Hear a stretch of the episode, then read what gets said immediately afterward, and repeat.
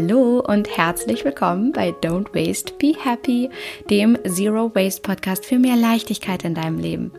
Ich bin Mariana Braune und heute kann ich wirklich sagen, freue ich mich ganz besonders, dass du eingeschaltet hast, dass du hier gerade zuhörst, denn heute habe ich ein wirklich ganz besonderes Interview für dich. Und zwar habe ich das mit niemand Geringerem geführt als mit Shia Su und wir sprechen über ein nachhaltiges Weihnachten und über Shias eigenen Weg hin zu mehr Nachhaltigkeit und Minimalismus in ihrem Leben und was das mit ihr gemacht hat. Und wenn du Shia noch nicht kennst, für den unwahrscheinlichen Fall, Shia ist nicht nur Zero Wasterin, Minimalistin und Veganerin, sondern sie teilt vor allem all das, was sie in ihrem Leben beschäftigt, auf ihrem unglaublich inspirierenden Blog Wasteland Rebel und auf dem dazugehörigen erfolgreichen Instagram-Account Wasteland Rebel. Und ist meine wirklich große Inspiration auch über all die Jahre hinweg gewesen und eine der ersten Personen auch, die mich auf meinem Weg hin zu unserem eigenen Zero Waste Lifestyle begleitet haben und mir ganz, ganz viel praxistaugliche, einfache Tipps mit an die Hand gegeben hat über ja all ihre Kanäle. Sie ist mittlerweile erfolgreiche Buchautorin und ist wirklich eine der ja großen Zero Waster in Deutschland sehr, sehr erfolgreich damit unterwegs. Und deswegen freue ich mich unglaublich, heute in diesem Interview mit ihr über ein nachhaltiges Weihnachten zu sprechen. Und du wirst in diesem Interview, in diesem Gespräch erfahren, wie es überhaupt angefangen hat, dass Shia mit ihrem Mann Hanno angefangen hat, nachhaltig zu leben und was das mit ihr gemacht hat, worum es ihr auch geht in dem nachhaltigen Leben, was das eigentlich wirklich für sie bedeutet, was die Weihnachtszeit jetzt für sie als Minimalistin bedeutet, wie sie das überhaupt feiert, was sie auch für Rituale hat, die sie selbst an Weihnachten für sich praktiziert. Und natürlich hat sie auch wirklich ganz großartige Tipps mit an die Hand gegeben, wie auch du ein nachhaltiges Weihnachten feiern kannst, was ganz, ganz einfache Tipps sind, wie du mit gutem Gewissen feiern kannst, weniger verschwenden kannst und nicht zuletzt teilt Shia, warum Schokolade ein kleines Emissionsschweinchen ist. Und ich hoffe, du hast es dir jetzt so richtig gemütlich gemacht und genießt jetzt diese Folge. Noch einmal vorab gesagt, wir hatten ein wirklich so wundervolles Gespräch, was aber sehr, sehr lange ging, was ja das beste Zeichen dafür ist, dass wir sehr viel Spaß miteinander hatten und eine wirklich tolle Zeit. Aber deswegen habe ich beschlossen, das Interview in zwei Teile zu splitten. Das bedeutet, das hier ist jetzt der erste Teil dieses Interviews und der zweite Teil des Interviews wird dann in einer zweiten Folge veröffentlicht werden. Und jetzt wünsche ich dir erstmal viel, viel Spaß damit. Mach's dir gemütlich, lass es dir gut gehen und hab viel Spaß mit diesem Interview mit Shia Su. Hallo liebe Shia, ich freue mich sehr, dich jetzt hier bei Don't Waste Be Happy im Podcast zu begrüßen und freue mich sehr, dass du da bist. Herzlich willkommen. Hey, danke, dass ich hier sein darf. Wir sitzen hier beide jeweils so gemütlich gerade äh, in der Wohnung. Du hast mich gerade schon so wunderbar rumgezeigt in eurer wahnsinnigen Einzimmerwohnung, in der ihr zu zweit wohnt, mit einem hochklappbaren Bett und sehr, sehr minimalistisch. Ja. sehr, sehr spannend. Und ich freue mich riesig, weil wir heute über das Thema nachhaltiges Weihnachten sprechen werden und ähm, wir da bestimmt ganz, ganz viele spannende Themen haben. Aber bevor wir da einsteigen und du uns verrätst, wie ihr Weihnachten feiert und äh, wie man das auch auf nachhaltige Weise tun kann und was du schenkst und so weiter und so fort, möchte ich gerne erstmal noch mal einen Schritt zurückgehen und zwar, wie es überhaupt angefangen habt, hat, dass ihr nachhaltig lebt. Also was, was war, gab es vielleicht so bestimmte Momente in eurem Leben, wo es Klick gemacht hat oder wie hat das Ganze überhaupt angefangen? Ja, also da muss ich ein kleines bisschen ausholen. es ist nämlich eigentlich so, dass es bei uns keinen richtigen Startschuss gab. Also es gab aber so eine Serie an Ereignissen, vielleicht kann man sagen, ähm, die dazu geführt hat, dass wir dann jetzt hier als Unfall sozusagen hier gelandet sind, wo wir sind. Das war nie in irgendeiner Art und Weise beabsichtigt. Und es fing, glaube ich, einfach an, dass wir im Studium schon immer nachhaltiger leben wollten die immer gesagt haben, okay, das ist aber so teuer, wenn man Bio-Sachen und Fairtrade-Sachen kauft, braucht man mehr Geld. Das haben wir gerade nicht. Das war so, wir haben uns einfach da nicht richtig damit beschäftigt. Dann haben wir es einfach aufgeschoben und aber gesagt, wenn wir das Geld haben, dann wollen wir auch den realen Preis für Dinge bezahlen. Also den Preis, den Dinge kosten, wenn man sie komplett ohne Ausbeutung an Mensch, Tier und Umwelt herstellt.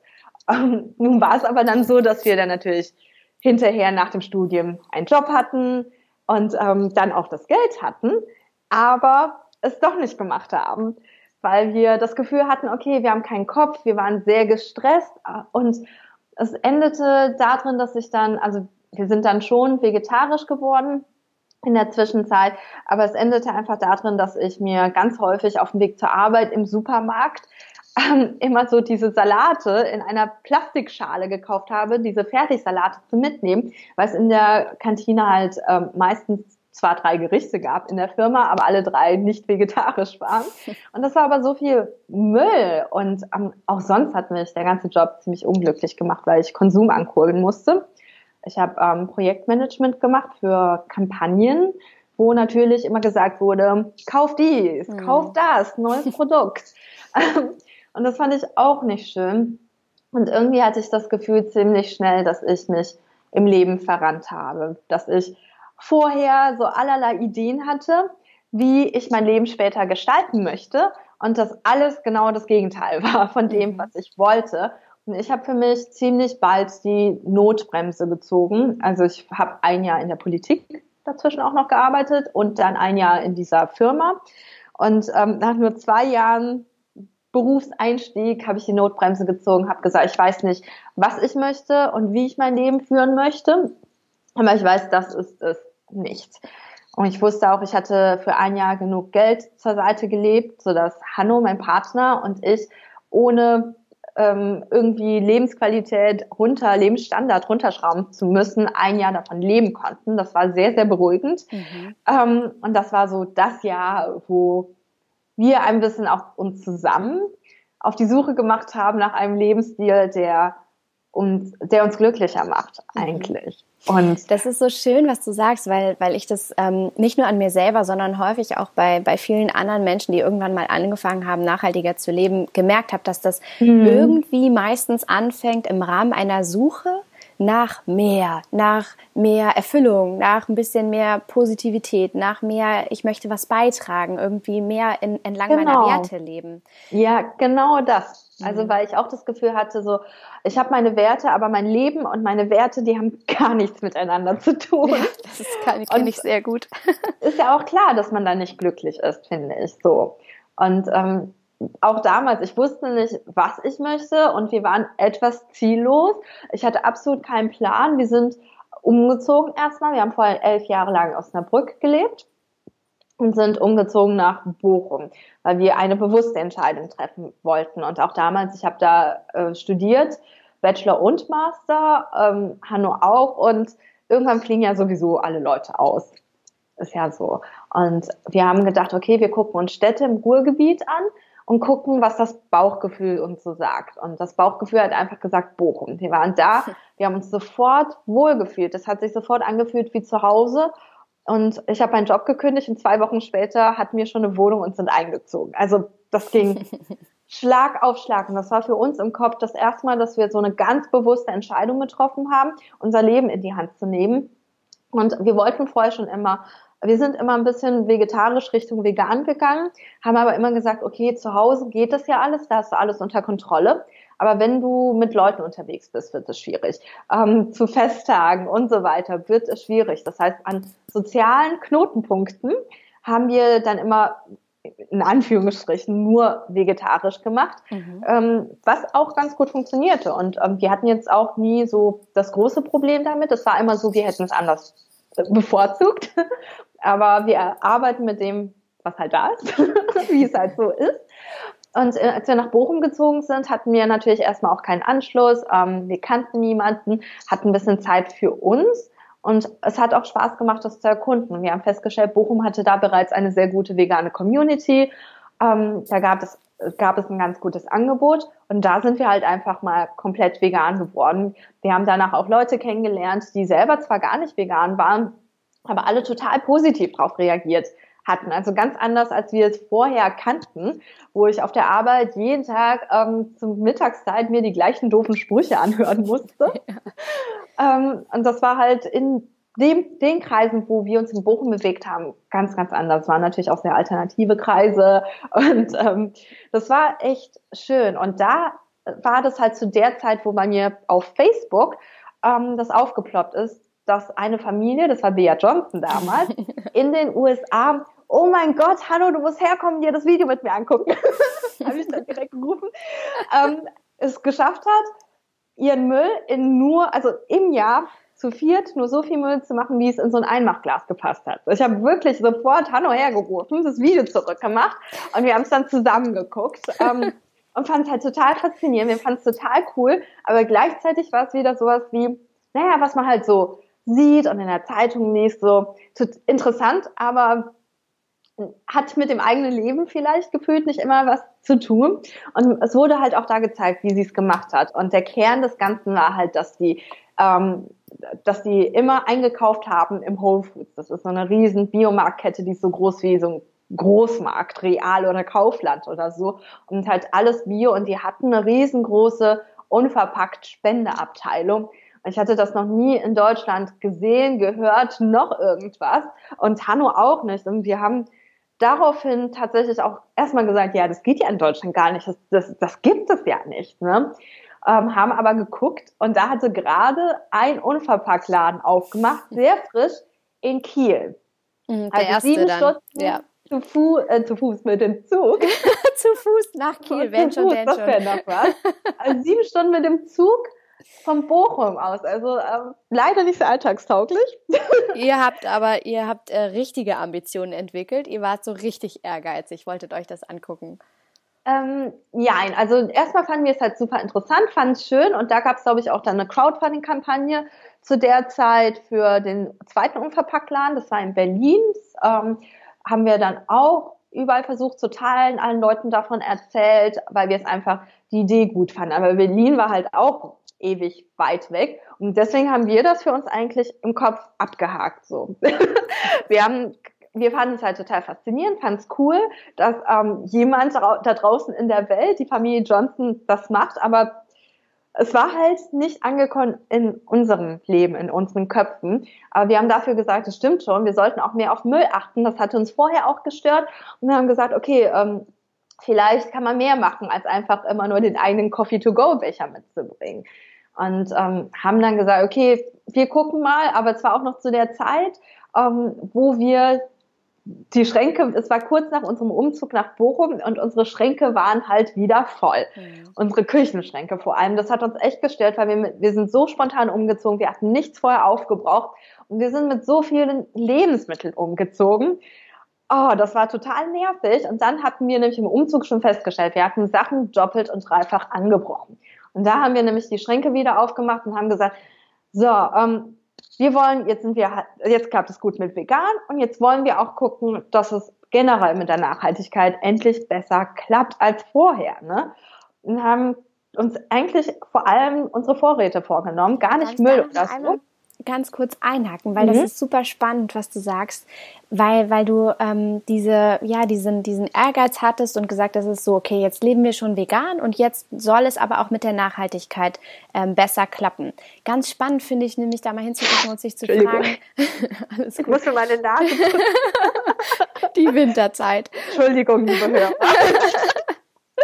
Es bleibt alles drin, wie es ist. Ähm, ganz spannend ist, da mal hinzugucken und wirklich, ja, mal sich zu fragen, was sind denn eigentlich so die, die Werte hinter dem Wert? Weil ich habe mhm. auch so, so häufig festgestellt, ähm, wenn man nachhaltig leben möchte, ist das eine, dass man der Umwelt was Gutes tun möchte, aber das andere, was es vielleicht auch mit einem selber macht. Was, was war denn für euch der, der wirkliche Beweggrund zu sagen, ihr wollt das jetzt machen, außer in Anführungsstrichen nur Müll zu sparen? Also warum war so euch das so wichtig? Wert, genau. ne? Mhm. Also unser Kernwert war ziemlich früh schon auch im Studium, dass wir immer gesagt haben, wir wollen nicht auf Kosten anderer leben. Und auf Kosten anderer hieß für uns auf Kosten von anderen Menschen, von anderen Tieren und der Umwelt. Ähm, das war so immer das, was wir, also auch in dem Wortlaut war das immer das, was wir gesagt haben. Und ähm, das, das spiegelt sich auch in anderen Dingen wieder. Als ich meinen Job gekündigt hatte, ich hätte Arbeitslosengeld beantragen können und das habe ich dann auch nicht gemacht, weil ich gesagt habe, wenn dann ne, wollen wir das auch nicht auf Kosten anderer. Wir machen es jetzt so, wie wir es selber hinbekommen. Das andere wäre halt so eine Notfallsache, obwohl eigentlich ja nichts Falsches dran ist. Das steht einem ja zu und dafür ist es auch da. Mhm. Und heute würde ich es wahrscheinlich anders machen. Aber damals war ich halt sehr fixiert darauf, auf dieses ähm, es selber wuppen zu müssen. Ähm, heute sehe ich es anders. Heute sehe ich das viel gemeinschaftlicher auch. Mhm. Ähm, ich ich meine, ich zahle auch gerne Steuern, weil es gehört für mich eben dazu wenn man irgendwie lebt und man ist immer Teil einer Gemeinschaft. Und deswegen ist es auch okay, wenn man rausnimmt daraus, wenn man halt ähm, es braucht zu gewissen Zeiten. Ne, es ist immer ein Geben und Nehmen, aber damals war ich halt ein bisschen so fixierter darauf. Und deswegen sind wir halt auch vegetarisch und dann später vegan geworden, weil wir gesagt haben, okay, wir wussten nicht, wie wir anfangen, aber man muss ja nicht perfekt sein. Wir sind halt klein angefangen, dort immer also wir haben klein angefangen, immer dort, wo wir das Gefühl hatten, das kriegen wir hin. Das war auch damals mit vegetarisch so, dass wir gesagt haben, okay, zu Hause, das kriegen wir hin. Ähm, da sind wir nicht abhängig irgendwie. Das hat sich machbar angefühlt. Und das hat auch gedauert. Also mit vegetarisch, vegan, das hat auch zwei Jahre oder so mhm. gedauert. Und irgendwann haben wir einfach festgestellt, oh, ähm, wie lange haben wir jetzt kein Fleisch mehr gegessen? Das ist bestimmt ein paar Monate her. Ja. War nie so, dass wir diese krassen Grenzen gezogen haben. Aber genau, der Kernwert war eben damals eben deswegen auch nicht auf Kosten anderer, heißt eben auch nicht auf Kosten der Umwelt, weil das geht auch immer mhm. auf Kosten anderer Menschen, Tiere, der Natur. Und ähm, deswegen war Müll auch für uns von Anfang an, ist es auch heute nur noch ähm, nur Teil des Ganzen. Des großen Ganzen, ja.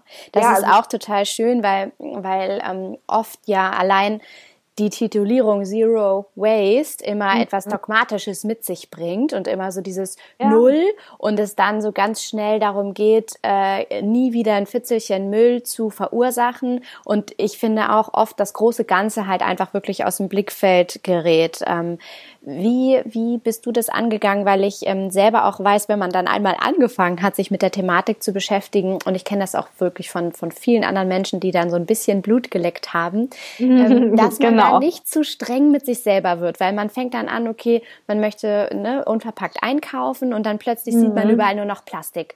Und dann äh, fühlt man sich selber schlecht, wenn man plötzlich irgendwo beim Bäcker war und der Bäcker ähm, Kuchen eingepackt hat und dazwischen kleine Plastikteilchen waren zum ah, Abtrennen ja, der Kuchenstückchen.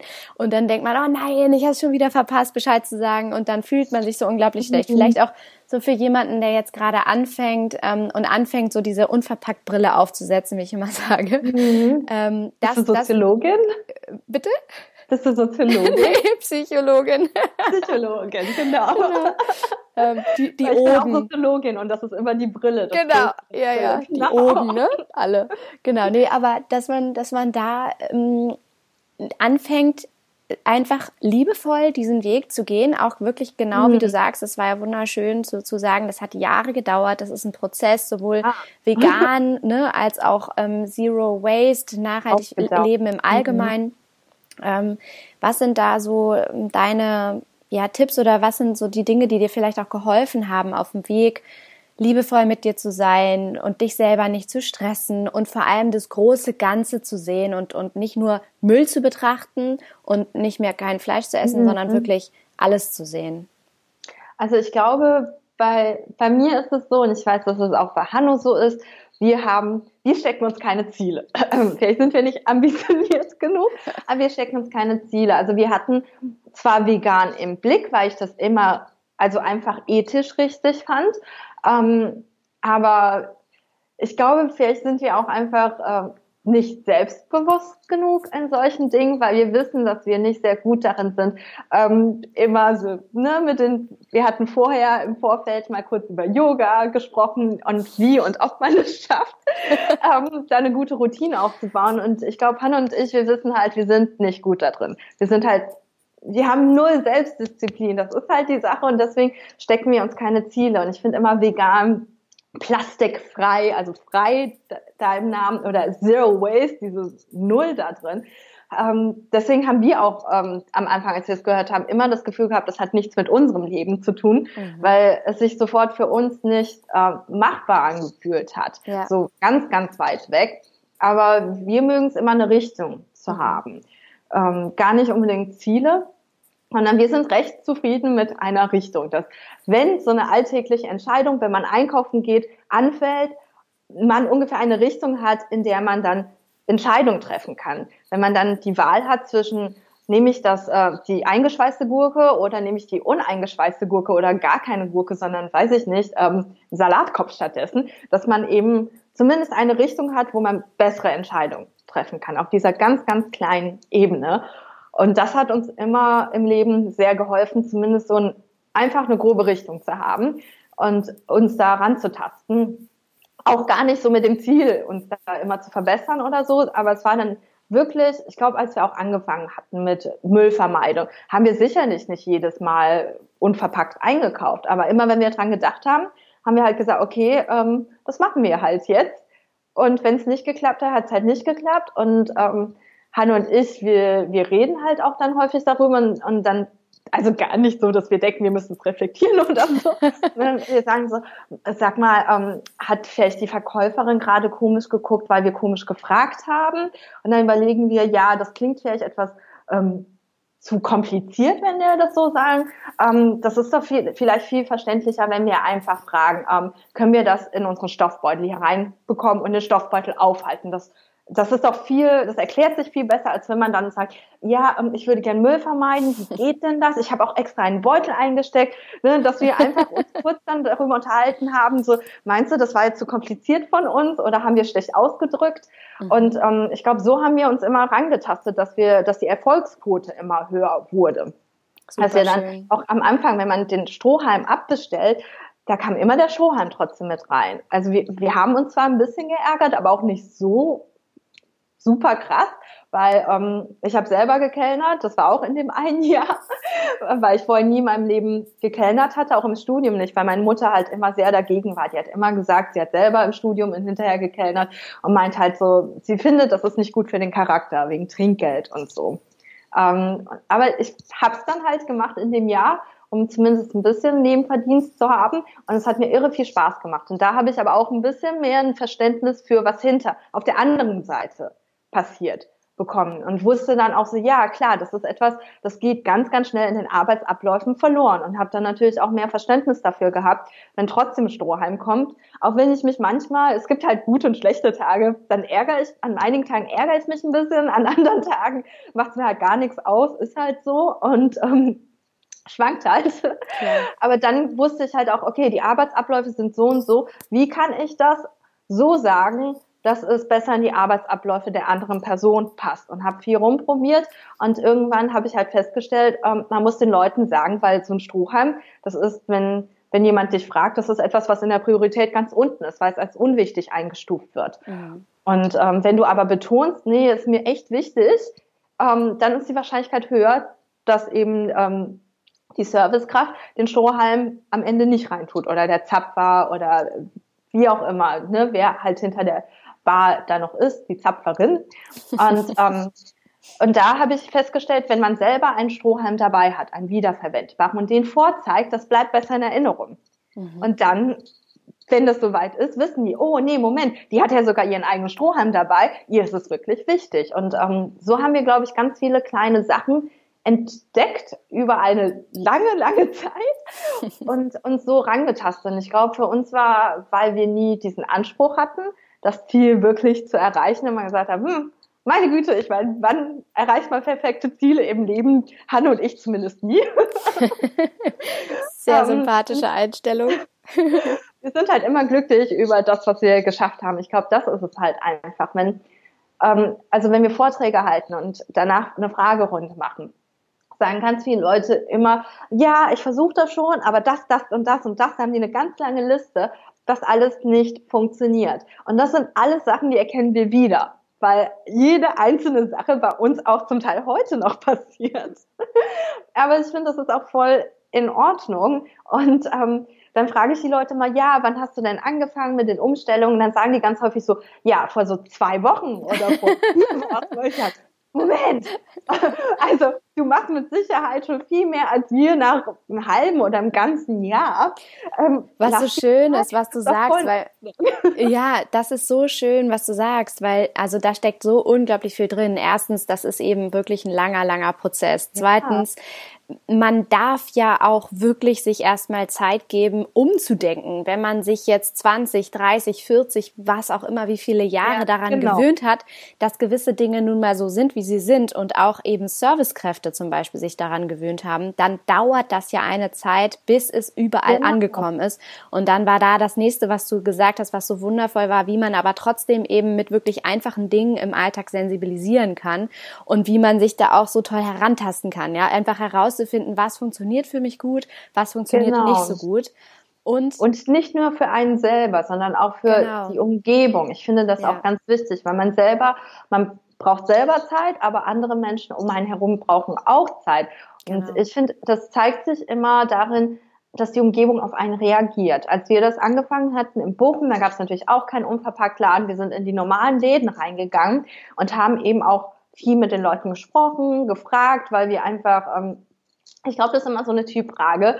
Ähm, für mich ist es halt immer mit Menschen zu sprechen, so das Intuitive, das macht mir gar nichts. Ich bin halt kein schüchterner Mensch und ich finde es halt immer nett, mit Menschen zu sprechen. Ähm, aber ich weiß, für andere Leute wäre es eher, ähm, zum Beispiel meine Mama, die will nicht auffallen. Was ähm, übrigens, sie denkt, sie fällt nicht auf. Ich bin der Meinung, es funktioniert nicht. Weil meine Mutter ist halt so eigentlich eine total süßen Charakter und eine total taffe Person und ähm, sie fällt trotzdem auf. Aber ne, ihr Anliegen ist eigentlich mehr, nicht aufzufallen. Und ich glaube, wenn man dann nicht so öffentlich auffallen will, dann ähm, ist es natürlich leichter, bei anderen Dingen anzufangen. Zum Beispiel bei Sachen im Bad oder so. Weil für mich war es halt sehr intuitiv, mit Menschen zu sprechen, in den Geschäften zu fragen. Und ähm, da habe ich halt festgestellt, die Umgebung reagiert auch auf einen. In dem einen Bioladen, wo wir waren, das war auch ein damals noch veganer, jetzt vegetarischer Bioladen in Bochum. Ähm, ich glaube, wir hatten ein paar Mal mit denen gesprochen. Ich bin mir sicher, dass andere Leute auch mit denen gesprochen haben. Und drei, vier Monate später hatten die eine Unverpackt-Abteilung aufgestellt. Also eine ganz kleine, eine Müsli-Ecke mit nur Müsli-Sachen. Die äh, haben die inzwischen auch schon erweitert. Aber es war für mich so ein Punkt so, oh, man kann ja was bewegen, mhm. wenn man nur mit den Menschen spricht. Das braucht vielleicht ein bisschen Zeit, aber wow, es passiert was. Im anderen Bioladen in Bochum, die wir machen den Tofu selber aus Sojabohnen aus, ich glaube, Österreich und Deutschland. Also auch, es gibt immer coole Sachen, wenn man nur die Augen aufmacht und mit den Leuten spricht, dann erfährt man das, weil vieles ist so low-key. Wenn man nicht mhm. fragt, das, ähm, das weiß man dann gar nicht, dass das alles passiert. Absolut. Und ähm, dieser Bioladen, die meinten, okay, wir könnten für dich, wir haben hier ähm, Papiersäcke vom, aus, mit Bioreis aus Italien. Und ich meinte, boah, das ist ja total cool. Und die meinten 25 Kilo. Wir haben auch gerade einen Sack da. Willst du den haben? Ich meinte, ich weiß nicht, ich kriege den jetzt allein nicht durch die Straßenbahn nach Hause. Aber da haben die nur ganz kurz überlegt und haben direkt den Sack aufgerissen. Und ich dachte, oh, was passiert denn jetzt hier? Und die meinte halt, zeigte halt auf meinen Beutel in der Hand und meinte, ja, du hast doch hier einen Stoffbeutel dabei. Ich sage, ja, genau können wir dir doch da reinfüllen. Mhm. Und sie haben einfach den Preis runtergerechnet und mir das unverpackt verkauft und haben gemeint, ja, wir finden die Sache total cool, ab jetzt verkaufen wir halt den Reis unverpackt bei uns im Laden und haben alle ihre Kunden drauf angesprochen. Wie schön, wundervoll. Und, ja. ja, das sind einfach so schöne Sachen. Und die dann passieren, wenn man einfach offen, offen durch die Gegend läuft und den, den Kontakt sucht. Das habe ich auch so häufig festgestellt. Das ist einfach das Schönste, was passiert ist, wenn man eben nicht ähm, wie ich immer sage, den dogmatischen Zeigefinger hebt, sondern wenn man wirklich einfach offen, positiv mit dem Thema umgeht und halt einfach schaut, was sich so auftun kann. Ne? Genau. Das ist einfach wundervoll. Ja. Und, und was halt ich noch total schön fand, was du noch gesagt hast, war, dass du, dass du eben einfach festgestellt hast, dass es immer eine bessere Alternative gibt und dass es eigentlich nur darum geht. In Anführungsstrichen natürlich nur, denn das kann auch anstrengend sein, viel Kraft kosten, manchmal Recherche mhm. kosten, gerade wenn es um größere Themen geht, wie zum Beispiel das Reisen. Aber dass man sich eben einfach wirklich entscheiden kann. Und das ist ja auch ein, ein riesengroßes Luxusgut unserer Gesellschaft, ja. ähm, äh, dass wir uns entscheiden können und dass wir eben die Wahl haben und dass wir mit jeder, jeder Entscheidung, die wir treffen, eben unsere Stimme abgeben können, was so, so wunderbar zeigt, was du erzählt hast. Ja, wenn du, wenn man in Kontakt geht mit Menschen und sagt, das ist mir wichtig und ich möchte das nicht kaufen, genau. weil es nicht meinen Werten entspricht, dafür aber das, dann gibst du damit halt eben deine Stimme ab und hast dich entschieden. Das ist halt einfach wundervoll. Genau, und ich meine, am Ende gibst du ja irgendwem dein Geld, wenn du etwas kaufst. Und wenn du es jemandem gibst, ähm, der die Sachen eher so macht, wie du sie für richtig hältst, dann unterstützt du eben diese Person oder ja. halt das Unternehmen, das dahinter steckt. Aber wenn du halt, ähm, naja, konventionell kaufst, sagst du halt, die Pestizide sind für mich offenbar kein Dealbreaker. Es stört mich nicht so sehr, dass ich dir mein Geld nicht geben würde. Aber auch da natürlich, ne? man, man kommt von irgendwo her. Man muss ja auch erstmal lernen und gucken. Und bei uns war es auch damals so, wir haben die Dinge, also wir haben uns erst Gedanken über die Dinge gemacht, wenn es soweit war, muss ich auch ehrlich gestehen. Also ähm, erst als Zahnpasta alle war, haben wir uns Gedanken darüber gemacht, wie man das vielleicht ohne diese Plastiktube ähm, bekommen kann. Aber ich bin mir ganz sicher, äh, dass wir halt, dass es uns vielleicht leicht gefallen ist, in Anführungsstrichen, nur weil wir ziemlich einfach geschickt sind, weil wir uns wirklich, wir haben uns absolut keine Gedanken gemacht, was mit anderen Dingen sind, außer die, die gerade im Alltag uns über den Weg gelaufen sind. Ja. Wir sind nicht mal auf die Idee gekommen, darüber nachzudenken, was ist. Aber mit der Zahnpastatube, mit der Shampooflasche, das war einfach, wir hatten nicht die Weitsicht. Immer dann, wenn es an, angefallen ist, habt ihr euch drum gekümmert. Mega schön. Genau. Du ja, hast, also. Du hast gerade noch so schön, so schön gesagt, ähm, wenn es um den Konsum geht und ähm, darum geht, Geld auszugeben für bestimmte Dinge, dass man ja eben immer entscheiden kann in der, in dem Moment und sein Geld ganz gezielt einfach auch einsetzen mhm. kann für das, was man möchte. Jetzt sind wir ja gerade in einer sehr konsumträchtigen Zeit, nämlich ja. in der wundervollen Vorweihnachtszeit. Mhm. Mhm. Sehr, sehr spannend und da möchte ich unbedingt noch mit dir äh, ja, ähm, einsteigen und drüber sprechen. Worum geht es denn für dich in der Weihnachtszeit? Ähm, ja, also ich bin ja keine Christin. Ich bin auch nicht christlich aufgewachsen. Ähm, okay, meine Eltern haben früher Weihnachten gefeiert, aber eigentlich für mich, damit ich halt nicht, damit ich halt nicht das einzige Kind im Kindergarten bin, das halt nicht zu erzählen hatte nach den Ferien und nicht sagen konnte, ich habe auch Geschenke und hm, hm, hm. Ähm, also meine Eltern haben, als ich klein war, für mich Weihnachten gefeiert, so ähm, mit Geschenken, mit ohne Weihnachtsbaum, weil meine Mutter es damals schon blöd fand, einen Baum zu töten, zu fällen für äh, wenige Wochen, obwohl ich immer einen wollte. Hat meine Mutter gesagt, das findet sie nicht richtig. Ähm, aber deswegen ist für mich Weihnachten gar nicht so, ähm, ich sag mal von den Werten her bedeutend. Also natürlich habe ich auch sehr schöne Erinnerungen an die Weihnachtszeit. Ich war auch auf dem Internat später, ähm, dann von 15 bis ich Abitur gemacht habe. Und da ist die Weihnachtszeit ähm, eine der verrücktesten Zeiten überhaupt, weil dann wird halt gewichtelt über drei, vier Wochen. Und beim Wichteln hast du halt ein geheimes Wichtelkind und jeder rätselt, wer ist mein Wichtelkind und dann werden Streiche gespielt und werden Wichtelaufgaben nämlich gestellt. Das ist nicht nur einmalig ähm, Geschenke austauschen, drei Wochen lang betreust du äh, dein Wichtelkind, gibst deinem Wichtelkind lustige Aufgaben, plötzlich laufen Leute verkleidet rum oder plötzlich formen sich Bands und spielen Konzerte. Also ich habe da schon sehr, sehr schöne Erinnerungen auch an Vorweihnachtszeit. Und dann gibt's das große Entwichteln und dann erfährt man endlich, wer das war. Und also ich habe und die Lehrer haben auch mitgemacht. Mhm. Deine Begeisterung spricht für sich. Man möchte meinen, du bist gerade wieder in dieser Zeit. Wie schön. Hat, ich fand das so schön. Das war so mit die schönste Zeit im Jahr. Mhm. Ähm, das heißt, für mich hat es auch unabhängig von religiösen Hintergründen häufig ähm, eine Bedeutung. Mhm. Aber für mich heute, weil ich kein religiöser Mensch bin, ist es ähm, definitiv nach wie vor so, dass es nichts Religiöses ist. Ich genieße die Zeit, ich laufe auch gerne dann über den Weihnachtsmarkt und kaufe gebrannte Mandeln in meiner eigenen Dose und bekomme immer ein bisschen extra. ähm, also sowas mache ich auch alles ganz gerne. Aber was jetzt nicht der Fall ist, ist ähm, auch bei Hanno, Hanno ist auch nicht religiös, auch wenn er katholisch aufgewachsen ist. Ähm, Und ich muss auch sagen, der Konsum, der dranhängt, ge gefällt uns beiden jetzt nicht so. Ich glaube, wir sind auch keine gute, also Hannos Schwester hat drei Kinder, ich bin Einzelkind, aber er hat eine Schwester mit drei Kindern. Wir sind also Onkel und Tante und wir schenken den Kindern nichts. Wir sind, glaube ich, diesbezüglich ganz, ganz schlechte Onkel und Tanten. Aber ich denke, die Kinder mögen uns trotzdem, behaupte ich mal so, hoffe ich. Vielleicht, weil das ist ja ein ganz spannendes Thema, auch für, für jeden, der jetzt zuhört und selber Kinder hat oder vielleicht auch Onkel, Tante ist oder ja, hm. einfach ein Kind im Umkreis hat und wo das jetzt gerade Thema ist. Was schenkt man? Wie viel schenkt man? Kinder sind ja auch sehr, sehr schnell ja. und gerne, je nach Alter vor allem, völlig auch überfordert mit dem, was sie dann da bekommen, ne? mit der Masse an hm. Geschenken. Und, und, häufig, je nach Alter, ist auch sogar das Geschenkpapier interessanter als das Genau, Geschenk. genau, das kommt auch noch dazu, genau.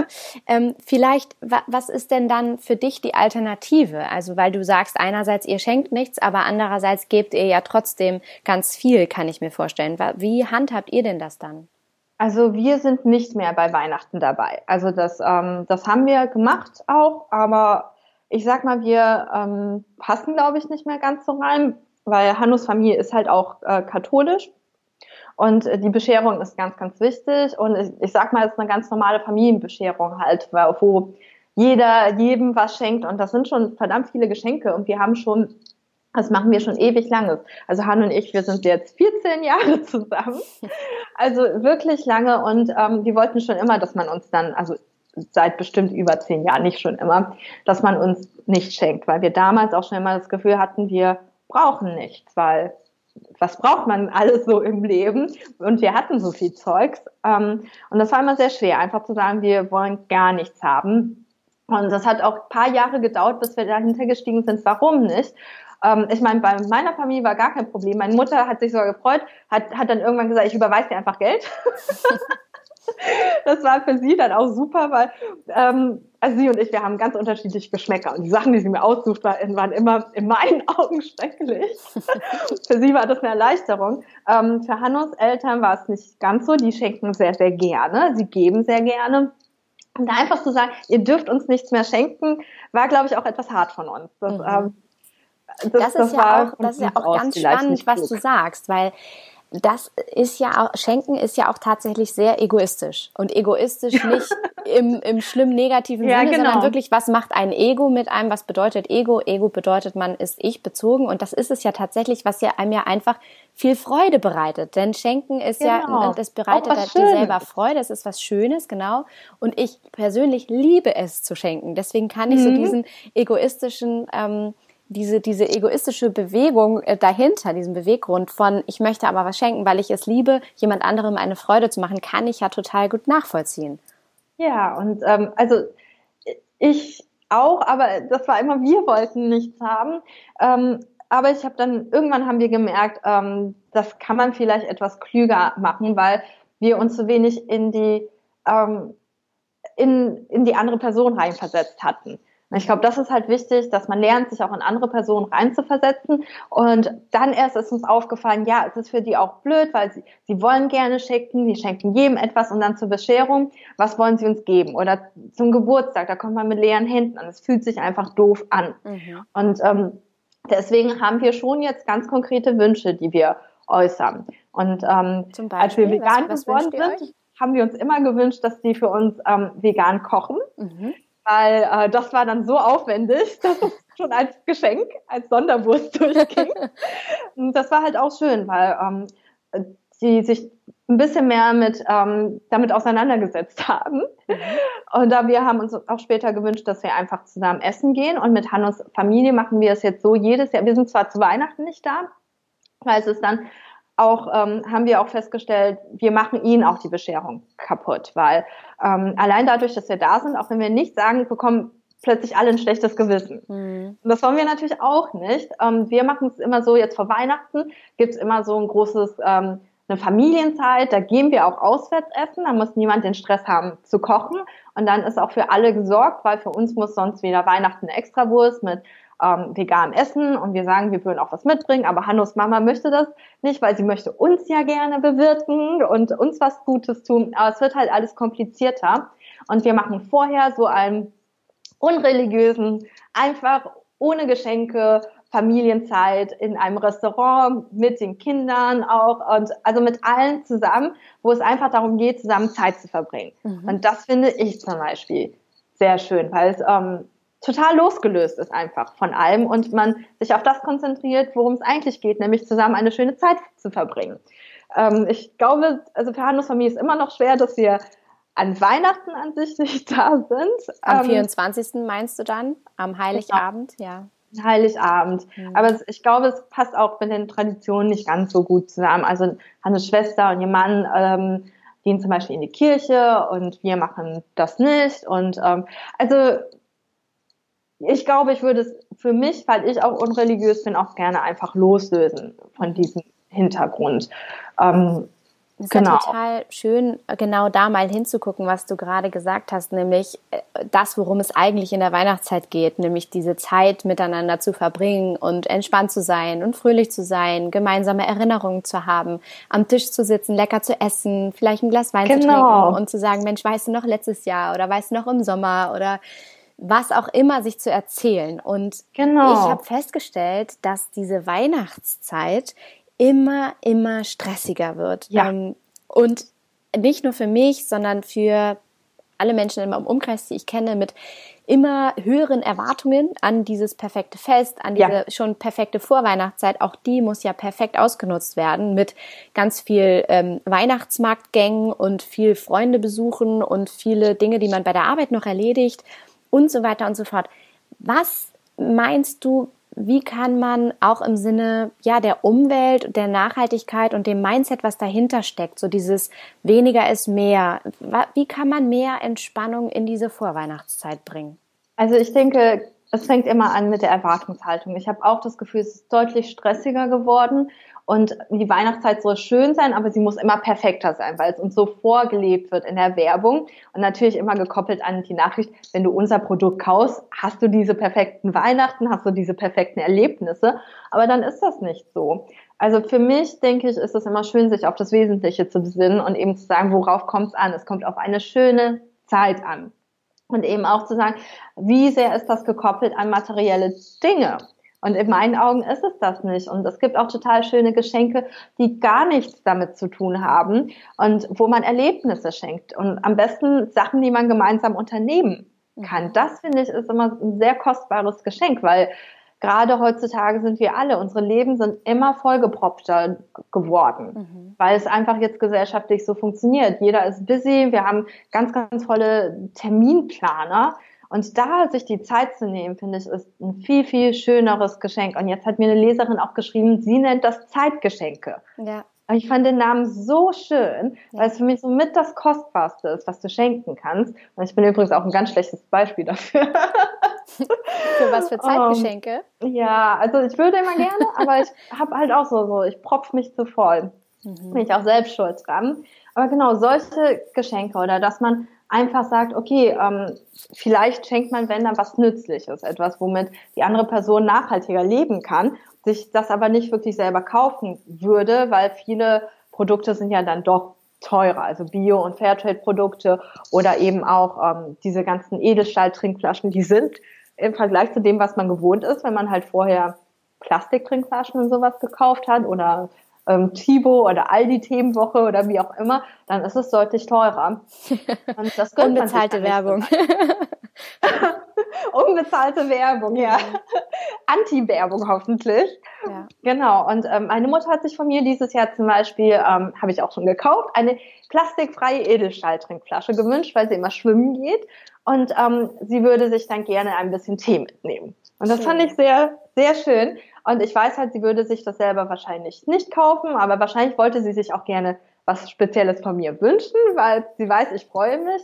Und wir haben auch meiner Schwiegermama ähm, letztes Jahr, meinte ich was letztes Jahr, äh, eine Edelstahl-Brotdose mitgebracht, weil sie unsere so schön fand. Und jetzt nimmt sie darin ihr Essen mit zur Arbeit. Also es sind halt auch viele Gegenstände, die sind äh, für viele Leute, selbst wenn es um nicht um Nachhaltigkeit geht, die sind schön für sie, auch ästhetisch und dass man gut die benutzen kann. Und dann sparen die sozusagen als Nebeneffekt Müll. Das, was ja wunderschön ist, im wahrsten Sinne, was für ein Wortspiel, weil dadurch die Ästhetik eine so unglaublich äh, niedrige Einstiegsschwelle einfach ist, ähm, genau. um mit dem Thema Nachhaltigkeit in Berührung, Berührung zu kommen was, äh, glaube ich, für viele auch ein, ein Trigger ist, ähm, gerne mhm. minimalistischer leben zu wollen, weil es einfacher ist aufzuräumen, weil, ja. weil die Haushalte wunderschön und clean aussehen. Ähm, du und musst lachen, weil du mir deine Wohnung gezeigt hast und sie angeblich nicht aufgeräumt ist. Sie ist nicht aufgeräumt, aber es geht inzwischen, weil wir wenig Zeug haben. Da bin ich so froh, weil wir sind eigentlich gar keine ordentlichen Menschen. Also ich nicht, Hanno schon das am Anfang der Beziehung etwas war. Ja, aber genau. du sagst es, es ist halt wirklich leichter, natürlich aufzuräumen und generell Ordnung zu halten, wenn man wenig hat. Das heißt, es ist einfach wirklich, wie, wie du sagst, eine wunderschöne, geringe, niedrige Einstiegsschwelle, um mit diesem Thema in Berührung zu kommen und wirklich auch äh, mit dieser Ästhetik, die Glas, Edelstahl, ähm, unverpacktes Einkaufen mit sich bringt, genau. generell auch Menschen begeistern zu können, finde ich. Ja, und wo du Minimalismus ansprichst, man bekommt den Kopf frei. Ich denke, wenn man zu Weihnachten ein bisschen mehr in so ein minimalistischeres Mindset kommt, indem man zum Beispiel vorher, natürlich kann man das nicht alles selber machen, weil Weihnachten ist natürlich ein soziales Fest und das heißt, man muss das immer in Absprache mit den anderen machen. Aber sowas zu machen wie Bewichtung, nee, Bescherungswichteln. Mhm. Jetzt habe ich es, dass nicht jeder jedem ein Geschenk kauft, sondern man einen Namen zieht und genau für dieses Familienmitglied kauft man ein Geschenk. Und ich finde, da hat man auch plötzlich den Kopf freier, wirklich ein passendes Geschenk. Ja, absolut, absolut. Als wenn man zehn perfekte Geschenke finden ja. muss, die es natürlich nicht gibt, weil wir haben alle mehr, als wir brauchen. Und was schenkt man jemandem, der schon alles hat? Ne? Mhm. Ja, da sprichst du mir wirklich so aus dem Herzen. Ich habe schon auch in, in diesem Podcast eine Idee geteilt, die wir letztes Jahr in unserer Familie etabliert haben, die unglaublich schön war. Und zwar war das ein Tickettausch, den wir gemacht haben. Tickettausch, genau, ein ja. Tickettausch. Da hat jedes Paar in der Familie zwei Tickets gekauft. Die wurden dann mhm. in einen Umschlag gepackt und an Weihnachten haben wir dann alle Umschläge, die ja dann gleich aussahen, in die Mitte gelegt und jede Person hat einen Umschlag gezogen und ergeben haben sich dann cool. durch das Losverfahren zwei äh, und also also Pärchen und zwei neue Personen, die als Pärchen zusammengekommen sind mhm. und dann im nächsten Jahr gemeinsam zu einem dieser Events gegangen sind und das musste gar nichts Großes sein, ne? Das kann irgendwie Theater cool. sein für 20 Euro oder das kann halt genau. irgendwie Musical sein oder ein gemeinsames Brunch, aber das ist halt deswegen auch geil, weil in der Familie gibt es ja auch Menschen, mit denen man per se weniger zu tun hat mhm. und die dadurch einfach ähm, zueinander kommen, wenn das Losverfahren das es so will. Cool. Genau, und das war einfach deswegen auch wunderschön, weil wir das ganze Jahr über immer Erlebnisse hatten, die wir wieder mit dem Rest der Familie teilen konnten. Also wir haben dann immer so geschrieben ja. in unsere WhatsApp-Gruppe, Familiengruppe, hey, ich war gerade mit Paul äh, im Theater, war super lustig, war ein Ja, genau. Oh, das finde ich richtig schön. Mhm. Das ist eine total geniale Idee. Ja. Mhm. Kommt von meiner also, Mama. es ist eine richtig geniale Idee. Die werde ich ab jetzt auch weitergeben ja. als Tipp. Ja. Ja. Also das Ach, war wirklich wunderschön. Und ja, dieses Jahr ist es wieder anders. Dieses Jahr ist es, ist es wieder umgeschlagen, weil irgendwie wir vorher keine Muße und Zeit hatten und die Prioritäten mhm. nicht so gesetzt haben, dass wir uns ähm, ja einander zugewandt haben, um mal zu klären, wer möchte jetzt eigentlich wie Weihnachten feiern, um dann ja. vielleicht auch wieder zu klären, okay, wir wollen wieder Tickettausch machen. Und jetzt ist es wieder so in dieses Alte verfallen und ich merke, oh, wie mich das eben stresst. Genau, Stress. also genau, wie es mich wirklich stresst, weil mhm. du genau was du sagst, es ist eben nicht dieses man sucht eine coole Sache, wo man wirklich hintersteht und sagt, oh, da, da gibt's jetzt gerade das super witzige Theaterstück, ja. das möchte ich sehen mit jemandem. Hoffentlich habe ich das Glück, im Losverfahren in dieses Theater zu gehen. Sondern es ist so, oh, was schenke ich meinem Vater bloß? es ist so. so. Ja. Und ich finde es vor allem immer schwierig, ähm, Eltern was zu schenken. Oh ja. Ja. Ja, und die kaufen sich ja auch alles selber. Also was wir auch mal gemacht haben, ähm, zu Weihnachten, als wir noch bei Hannes Eltern an Weihnachten mitgefeiert haben, war, dass wir im Namen der Familie gespendet haben. Auch wunderschön, ähm, oh ja. Mhm. Ja, wir haben gelernt, beim ersten Mal muss man vielleicht vorher die Leute mental darauf vorbereiten, dass man Dinge etwas anders macht. wie, wie habt ihr das genau gemacht? Wie ist das abgelaufen? Spendenquittung. Wir haben im Namen der Familie ähm, uns was ausgesucht und dann ähm, das sozusagen auch erklärt, also die Spendenquittung und dann halt erklärt, wofür das war und warum wir uns das ausgesucht haben. Aber es hat so ähm, erstmal so, so eine Minute gebraucht, bis alle das verstanden haben, weil das war so, was passiert jetzt gerade? Mhm. Hä? Weil man es halt gewohnt ist, es wird ein Geschenk übergeben, das ist eingepackt, das ist ne, physisch irgendwie da und dann sowas, was ganz anders ist. Und ähm, ich glaube, äh, also das Jahr danach war auf jeden Fall schon besser, weil dann wussten auch alle, was das bedeutet. Aber wenn das erstmal was ganz anderes, ist, das muss erstmal verarbeitet werden, das muss ja. erstmal ankommen. Und das zweite Jahr war das dann auch schön, da haben wir das auch geschenkt bekommen. Ja. Weil die wussten ja alle, dass wir nichts geschenkt haben wollen und das war immer schwierig und haben wir doch was bekommen. Und ähm, ja, und dann, weil wir auch nichts wollten, haben es auch viele Geschenke, die gar nicht gepasst haben. Und äh, dann haben die auch für uns in unserem Namen gespendet. Das fand ich sehr, sehr schön. Ähm. Aber was auch schön ist, finde ich, ist äh, eine Patenschaft zu mhm. verschenken.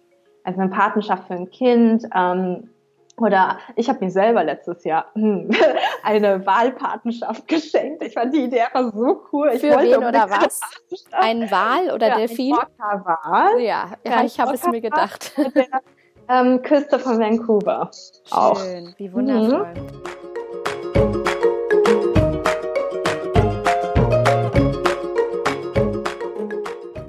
Hoffe sehr, dass dich dieses Gespräch inspiriert hat. Ich für meinen Teil finde es unglaublich spannend, wie anders man Weihnachten leben und interpretieren kann, was Weihnachten wirklich auch bedeuten kann, nämlich zurückzufinden zu den eigentlichen Erlebnissen mit der Familie, wie stressfrei man es letztendlich gestalten kann.